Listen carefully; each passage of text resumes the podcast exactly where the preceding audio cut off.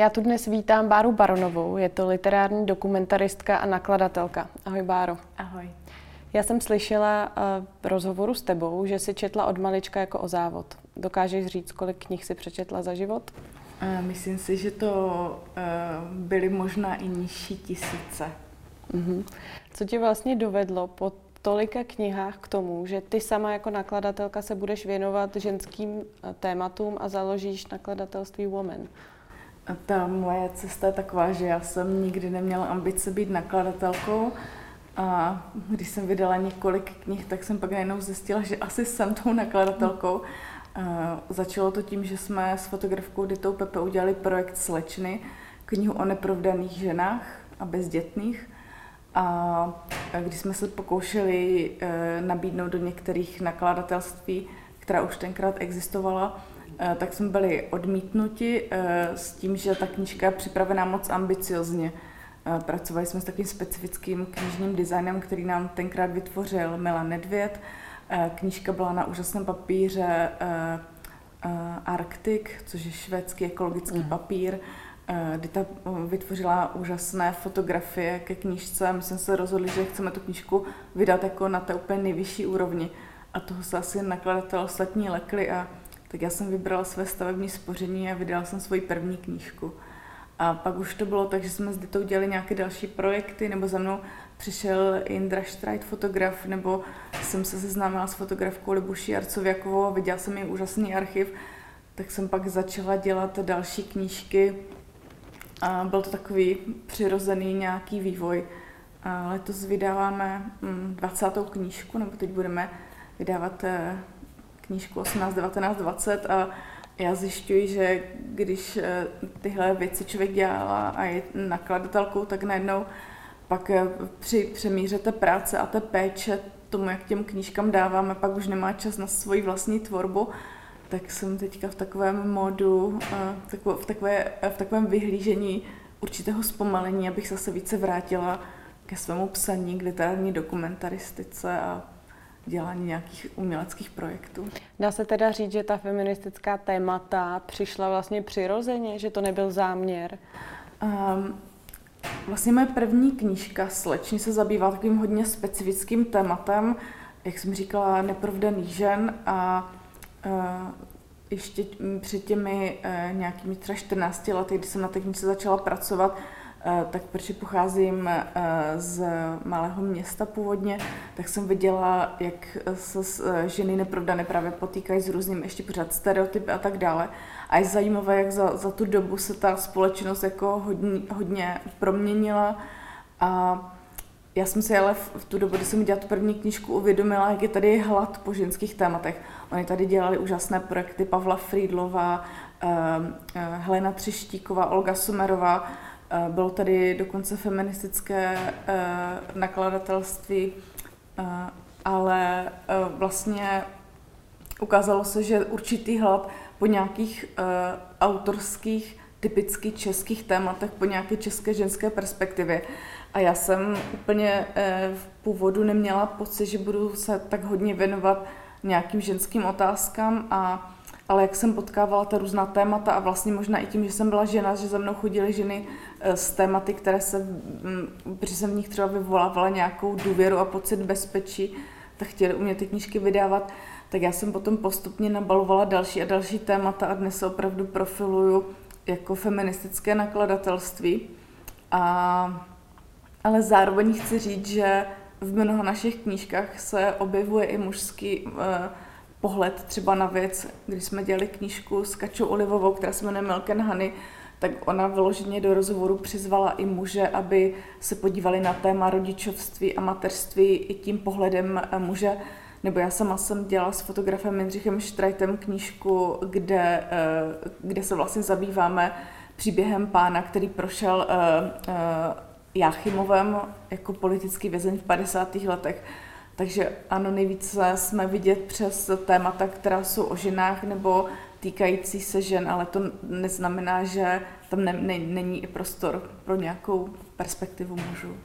Ty vaše knihy jsou takové nádherné na dotek, na pohled a myslím si, že jako útočí vlastně na celé široké spektrum všech smyslů, co člověk má, jsou opravdu vlastně vypiplané. A já jsem se chtěla zeptat, jak jste vlastně mm, došli, nebo to vlastně v kontextu té tvé první odpovědi, že už to tak bylo od začátku, nedává smysl. Takže vy od začátku jste vlastně se snažili nějak asi intuitivně dělat ten slow publishing koncept, mm-hmm. že to je opravdu ta jedinečná Ono je to, eh, děkuji za tuhle otázku, protože to je něco, co se vlastně postupně vyvinulo, ale my jsme ten první impuls dali opravdu už tou první knížkou. Já mám obrovské štěstí, že jsem ve svém životě potkala fotografku Ditu Pepe, která mi řekla, hele Báčo, když prostě děláme na knížce čtyři roky, tak ta knížka musí jako i zohlednit eh, to, že, že v tom ta naše energie, láska, péče a proto jsme vlastně ve spolupráci s Milanem tu knížku udělali tak jako hodně výtvarně i ambiciozní. A já jsem si uvědomila, že eh, to, že ty knížky dělám jinak, ale taky znamená, že nikdy nebudu dělat něco, co je úplně mainstreamové, že budu dělat eh, knížky pro lidi, kteří když si tu knížku pořídí, tak už ji budou mít na celý život a pro mě je v tom obrovská hodnota a někdy z legrace říkám, že bych chtěla, aby se ty naše knížky dědily jako ta křišťálová váza uh, od babičky. A uh, já jsem měla ten, takový ten uh, pocit, že ty věci chci opravdu dělat tak jako pomalu, unikátně, pečlivě proto, protože mě vlastně vůbec jakoby nezajímá nějaká honba za nějakýma metama a prodejnosti, protože si myslím, že ve výsledku ta hodnota té knihy není v tom, že někdo si může pak na obálku nalepit, prodal jsem 100 tisíc výtisku, ale pak člověk vidí, že v tom antikvariátu je 600 na poličce týden potom, co ta knížka vyjde, protože to je prostě věc, která se má rychle jako otáčet a já jsem si řekla, že to chci dělat jinak, že pro mě určitá pečlivost a ta možnost dělat eh, knížky jako umělecká, malá umělecká díla vlastně hrozně cená, protože přitom potkávám obrovské množství nesmírně talentovaných lidí a teď je, eh, je to nejenom o tom, že pro mě knížku netvoří jenom ten spisovatel, který tu knížku napíše, ale já vždycky do ní přizývám, nebo ti umělci sami, ti spisovatelé do ní přizývají různé výtvarníky, fotografy a ta knížka najednou získává nějakou úplně další ještě rovinu a pak ještě přizýváme k tomu dalšího umělce, další rovinu tvoří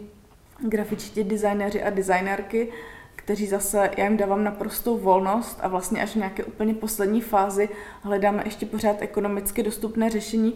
protože ano, není, e, není náročné vytvořit knihu, která vypadá jako nějaký nádherný šperk, ale to nejtěžší na té knižce potom je tu knížku prodat. A já pořád ještě e, mám v hlavě to, že nechci dělat knížky pro elity. Chci dělat knížky opravdu pro každého člověka, který, si, který se rozhodne si pořídit, aby si mohl e, pořídit. Takže e, u každé knížky pořád řešíme, kde je ta míra, kolik ta knížka ještě může stát ale na druhou stranu opravdu chci, aby všichni v tom procesu byli nějakým způsobem slušně ohodnoceni, mm. což znamená, že se zase promítá do té ceny, takže nejenom drahý třeba ekologický papír, nejenom třeba plíš na knížce, ale i ta práce těch lidí je to, co, na čem mi záleží, aby bylo um, právě uh, spravedlivě ohodnoceno. A já jsem uh, v tom konceptu nějakým způsobem postupovala až se mi podařilo, eh, když jsem dělala doktorát ve Zlíně na univerzitě, tak jsem získala možnost odjet na pět měsíců na univerzitu do Austrálie a tam se mi stala neuvěřitelná historka, kdy já jsem vstoupila první den do knihovny, já jsem dítě knihovnice, takže mě ty knihovny jsou pro mě takovým bezpečným prostorem vždycky v cizině, tak já chodím takhle po těch knihovnách různě po světě a vstoupila jsem do té knihovny Rozlídla jsem se, tak mě ona měla 11 pater na té univerzitě. Já jsem náhodně vystoupila ve třetím patře, dveře se otevřely a e, v těch hnědých, modrých, zelených hřbetech takhle svítila jedna růžová kniha a to byla kniha Bibliodiverzita australské nakladatelky Susan Hawthorne. Já jsem si vytáhla, řekla jsem si, hm, to je zajímavé, to je, e, prostě to jsou eseje malé australské nakladatelky, o tom, jak ona přemýšlí o knihách v nějakém i globálním konceptu, jako mají roli pro kulturu, pro společnost. Tu knížku jsem si přečetla, napsala jsem Susan, několikrát jsme se v té Austrálii potkali. Já jsem pak i knížku přivezla do Česka, přeložila jsem ji, vydala jsem ji a e, na základě té knížky a té spolupráce se Susan jsem potom byla přijata do Mezinárodní aliance nezávislých nakladatelství z celého světa, kde nás je, já nevím, asi 700 členů z celého světa. A co je na té knížce úžasné, je to, že opravdu e, mě ukázala, e, co je tou hodnotou té knihy, kterou já jsem intuitivně vnímala tím, že jsem mezi knížkama vyrůstala od dětství, že má spoustu rolí v té společnosti a ale že má i obrovskou moc a já jsem si vždycky, eh, než jsem do té Austrálie odjela, tak jsem si dělala legraci, že jednoho dne tu nakladatelství prodám a pak se budu mít eh, ve stáří dobře. A po přečtení té knížky jsem zjistila, že vlastně eh, člověk tím, že vydává knihy, disponuje určitou mocí v té společnosti, prosaz, pomoci prosazovat třeba určité hlasy, které v té společnosti nejsou tak moc slyšet, eh, nebo eh, má moc vlastně ovlivňovat veřejné mínění nebo nastolovat témata, tak já jsem si řekla, že to je vlastně mojí povinností, eh, když dělám tuto práci, v tom pokračovat a opravdu změnil se mi svět po přečtení téhle knížky, protože vidím, jakou moc ta knížka má a nelíbí se mi, že se mm, v mnoha úrovních stává jenom nějakým konzumním produktem. Pro mě je knížka opravdu něco naprosto důležitého, co může změnit člověka naprosto zásadním způsobem. Takže to byla ta, ta moje cesta nějaká. Děkuji moc za výklad. Já se chci zeptat na tu bibliodiverzitu nebo nějakou knižní rozmanitost jako v mhm. rámci nějaké společnosti, tak máte pocit, um, že se to u nás vyvíjí a dobrým směrem. Má, máš pocit, pardon, já jsem ti vlastně měla tykat, že mm-hmm. a máš pocit, že ta bibliodiverzita se v České republice zvyšuje a jako jaký je ten tvůj hlas v rámci vašeho mm-hmm. nakladatelství? Mm-hmm. Jak bys popsala ten hlas v, té, v rámci toho spektra? Mm-hmm. To máme. Já možná začnu tím, že vysvětlím ještě správně to slovo bibliodiverzita. Eh, znamená knižní rozmanitost a vychází z takové představy, že pokud budeme vydávat maximálně pestré knihy, ale teď nemyslím jenom na úrovni žánru eh, nebo na úrovni toho, jak ta kniha vypadá, ale i na úrovni názoru společenských, to znamená zleva doprava, eh, z hora dolů, kdybych to měla nějak pojmout napříč gendry, napříč nějakými názory politickými, náboženskými. My vlastně díky tomu, že si pak přečteme knížku někoho, kdo není 42-letá eh, mm, středoevropská vzdělaná žena, ale přečteme si třeba příběh eh, handicapovaného 17-letého muže, tak vlastně díky té jiné perspektivě se můžeme, já tomu opravdu věřím, můžeme stávat lepšími lidmi, protože máme příležitost podívat se na ten svět ještě jiným pohledem, který nikdy jinak bychom neměli možnost, eh, ne, nikdy jinak bychom neměli možnost se takto na svět podívat. A mm, ta bibliodiverzita je důležitá právě v tom, že čím více rozmanitých knížek bude vycházet, tím lépe. Ta Susan o tom sama mluví třeba i v nějakém mezinárodním eh, kontextu, kdy třeba říká, eh, hovoří například o kulturní apropriaci a kulturní kolonizaci, kde třeba se běžně děje to, eh, že se dneska nakoupí práva mm, na nějakou knihu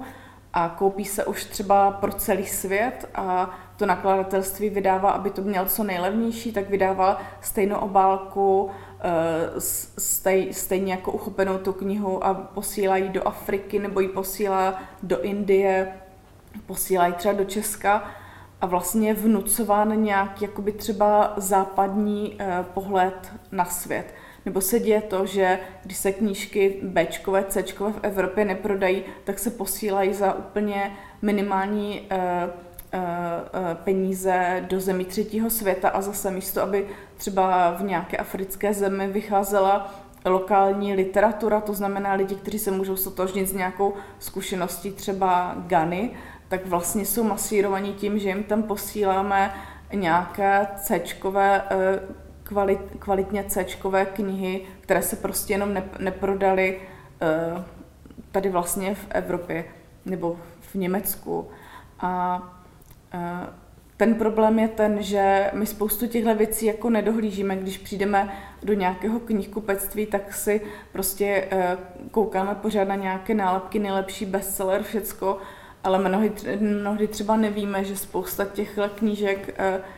by ani normálně nevyšla, kdyby nebyly třeba v balíčku s nějakým bestsellerem, protože dneska se například prodávají práva na knihy, takže když se člověk koupit nějakou dobře prodávající se knihu, tak s ní musí koupit třeba dalších 20 knížek, ty přeložit a vydat v té zemi, přestože tady vlastně nemají, mm, úplně nemají třeba tu kvalitu, nebo, nebo tady nespadají do tohohle kontextu. A Potom se děje to, že v Česku pak vychází 17 tisíc, například v Česku vychází ročně 17 tisíc knížek a člověk by si řekl, že v, eh, na té úrovni 17 tisíci knížek bude nějaká pe- pestrost, bude nějaká ta diverzita. A ono se ukazuje, že třeba spousta z toho jsou jenom nějaké mm, kriminální série z severských zemí a ta, uh, teď mluvím mm, o třeba velkých nakladatelích, kteří točí hlavně obrat a pak je tady ta mm, skupina malých nakladatelů, eh, kteří se snaží eh, vydávat právě ty nemainstreamové věci. A tam mnohdy to záleží třeba i na tom, jestli se nám podaří sehnat aspoň nějakou podporu eh, z Ministerstva kultury, což se děje hrozně málo, protože oproti třeba filmovému biznisu, hudbě, jiným, jiným kulturním oblastem, tak na tu literaturu jde snad 20 milionů korun ročně, což je třeba eh, podpora nějakého většího hudebního festivalu, hmm. na který třeba trvá týden. Takže tady najednou vidíme, že ta bibliodiverzita by se tady odehrávala líp, kdyby tady byly různé podpůrné mechanismy, eh, ať už ze strany státu, ale třeba i ze strany různých soukromých eh, podporovatelů, mecenášů, eh, kteří by třeba právě takovým způsobem podpořili malé nakladatelství. Ono se tady v Česku vždycky dávají peníze na fotbal a na hokej. Ta kultura, možná ještě třeba na Národní divadlo, ale právě na ty eh, nemainstreamové mm, věci ještě nejsme zvyklí. Ale já věřím, že se to změní a že ta podpora se prostě začne objevovat protože ve výsledku se pak opravdu ukáže, že když eh, se podaří vydávat právě ty nemainstreamové hlasy, hlasy žen, které jsou třeba seniorky, nebo mužů, kteří eh, mají nějaký handicap, nebo, eh, nebo lidi, kteří mají třeba nějaký nemainstreamový názor na svět,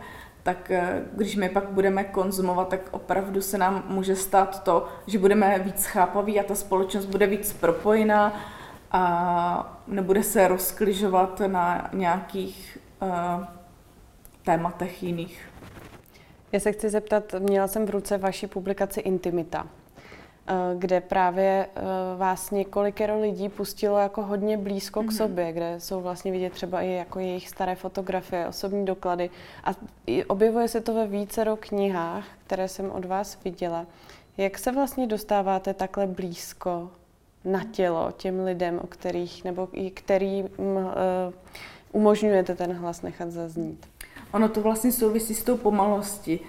A mm, já vždycky, když eh, pracuji na nějakém dokumentu a mám tu možnost, že to není třeba projekt, který jsme dělali v Japonsku nebo v Africe, kde jsem opravdu měla možnost natočit ten rozhovor jenom třeba na, v nějakém dvouhodinovém bloku, tak když je to nějaký eh, eh, projekt typu Intimita, tak já jsem opakovaně za těma lidma jezdila a budovala jsem si s nima nějaký důvěrný vztah je to o tom, že já sama, když natáčím, třeba sdílím s těma lidma nějakou svoji perspektivu nebo nějaké své zkušenosti, nějaké intimní věci a hledáme nějakou uh,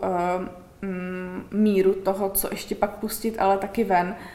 Um, to je pro mě hodně důležitý moment, kdy já sama se snažím lidi chránit, pokud třeba mají tendenci mi říct něco, co si myslím, že už je jako až příliš, co má třeba nějaký bulvární podtext nebo by mohlo být zneužito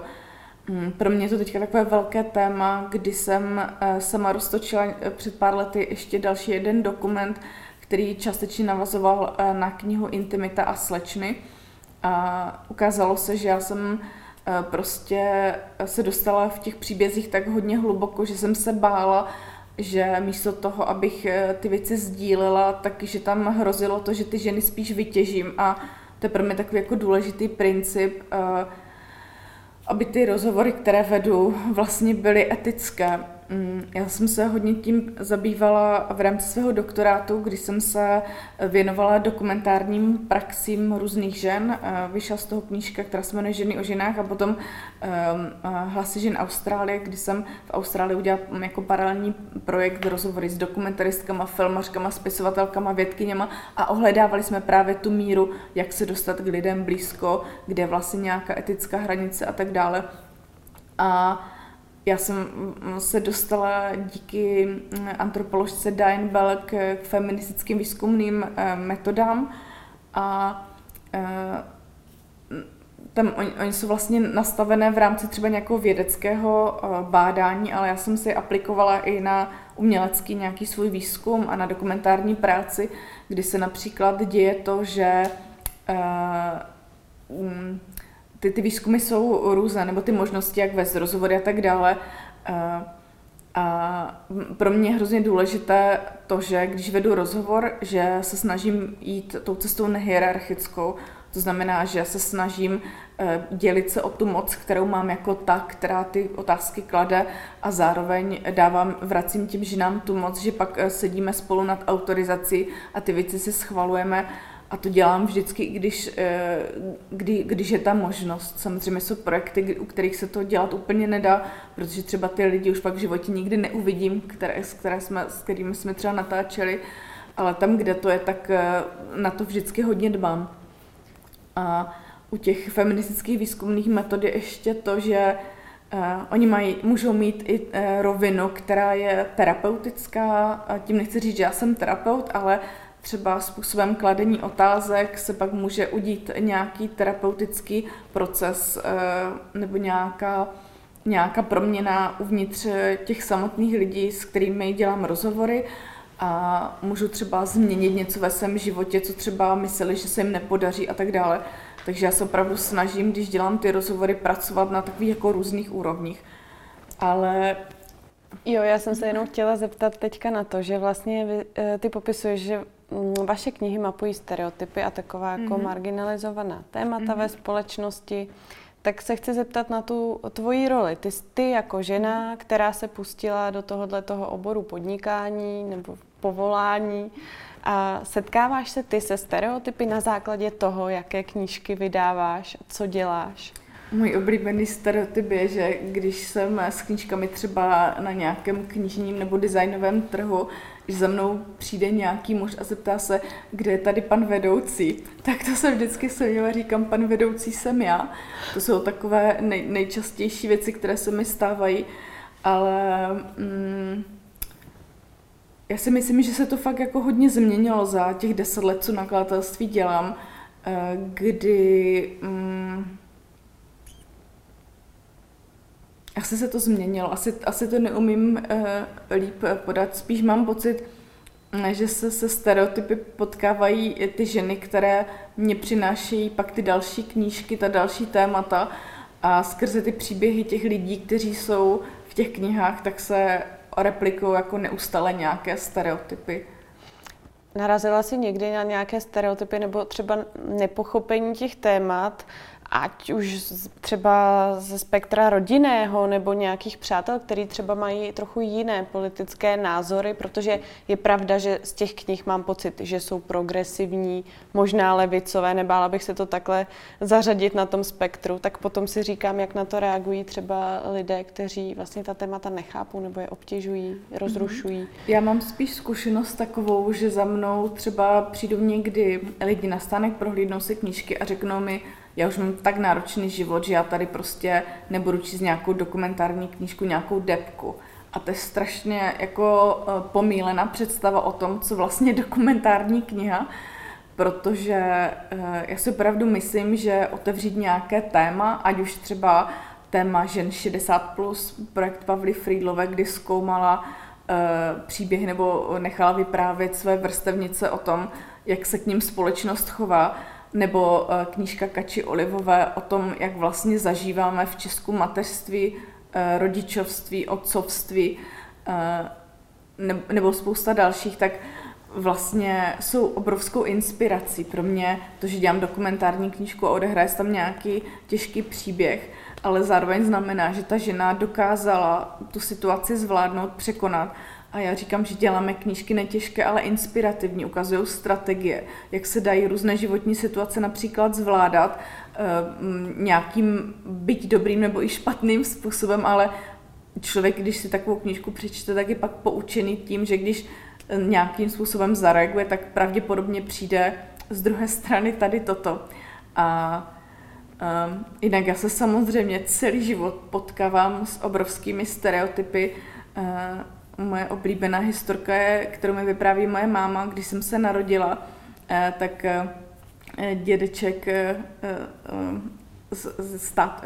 táta, táty prý za ní přišel a dal jí v obálce výrazně méně peněz za to, že jsem se narodila, protože jsem jenom holka. Takže pro mě to je takový jako první střed s tím, co mě v životě čeká. Pak eh, nějaká očekávání toho, že holka nehraje fotbal, protože já jsem hrála fotbal, nebo že holka by měla mít ty dlouhé vlasy, já jsem vždycky měla krátké vlasy, nebo to, když eh, eh, jsem dělala svůj doktorát, tak na té univerzitě v té komisi seděli samý muži, a člověk musí jako překonávat tyhle ty věci, jako uh,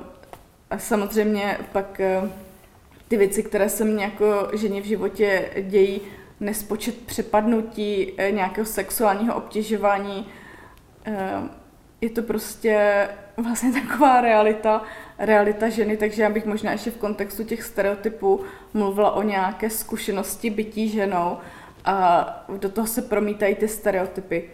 A samozřejmě knížka o neprovdaných bezdětných ženách je z hodu okolností nečekaně v životě moje e, téma taky, které jsem si napsala před těmi 14 lety. A vidím, že když jsem tu knížku psala, tak e, ta společnost nějak nahlížela na tento typ žen. Dneska se cítím mnohem líp třeba, protože žiju ve velkém městě a ten život se posouvá někam jinam. Ta společnost má docela velký progres v 21. století, tak tak samozřejmě ale se člověk jako pořád setkává s, s tím, jak je hodnocen a, to už, a teď už mluvím obecně jako žena, jako třeba i jako vzdělaná žena nebo uh, jako žena, která žije netypický život nebo která podporuje jiné ženy nebo která o sobě říká, že je feministka. To je vždycky Dá se, to říct. Dá se, Báro, říct, že si vlastně trošku uh, taková jako ty tvé knihy, nebo je to, to neotřelá, trochu pionýrská a dá se říct, že jsi taková, anebo rosteš spolu s těma uh, tématama vlastně? Já myslím, že rostu s tématama, s tím, co dělám a i se svým vlastním životem, protože člověka v životě potkávají věci, výzvy, které třeba nečekal, že přijdou a myslím, že je přirozené, že, že roste a pro mě spíš je teďka tématem tolik nerůst. teď mluvím, teď mluvím eh, o nakladatelství, kdy jsem si uvědomila, že pokud opravdu člověk chce dělat ty věci pečlivě, pořádně, tak opravdu má jenom jeden život, jednu kapacitu, energii a jestli chci ty věci dělat tak, jak dělám, tak musím zakonitě zpomalit a přestat třeba růst, protože jsem teď opravdu na hranici uh, mezi nějakým uh,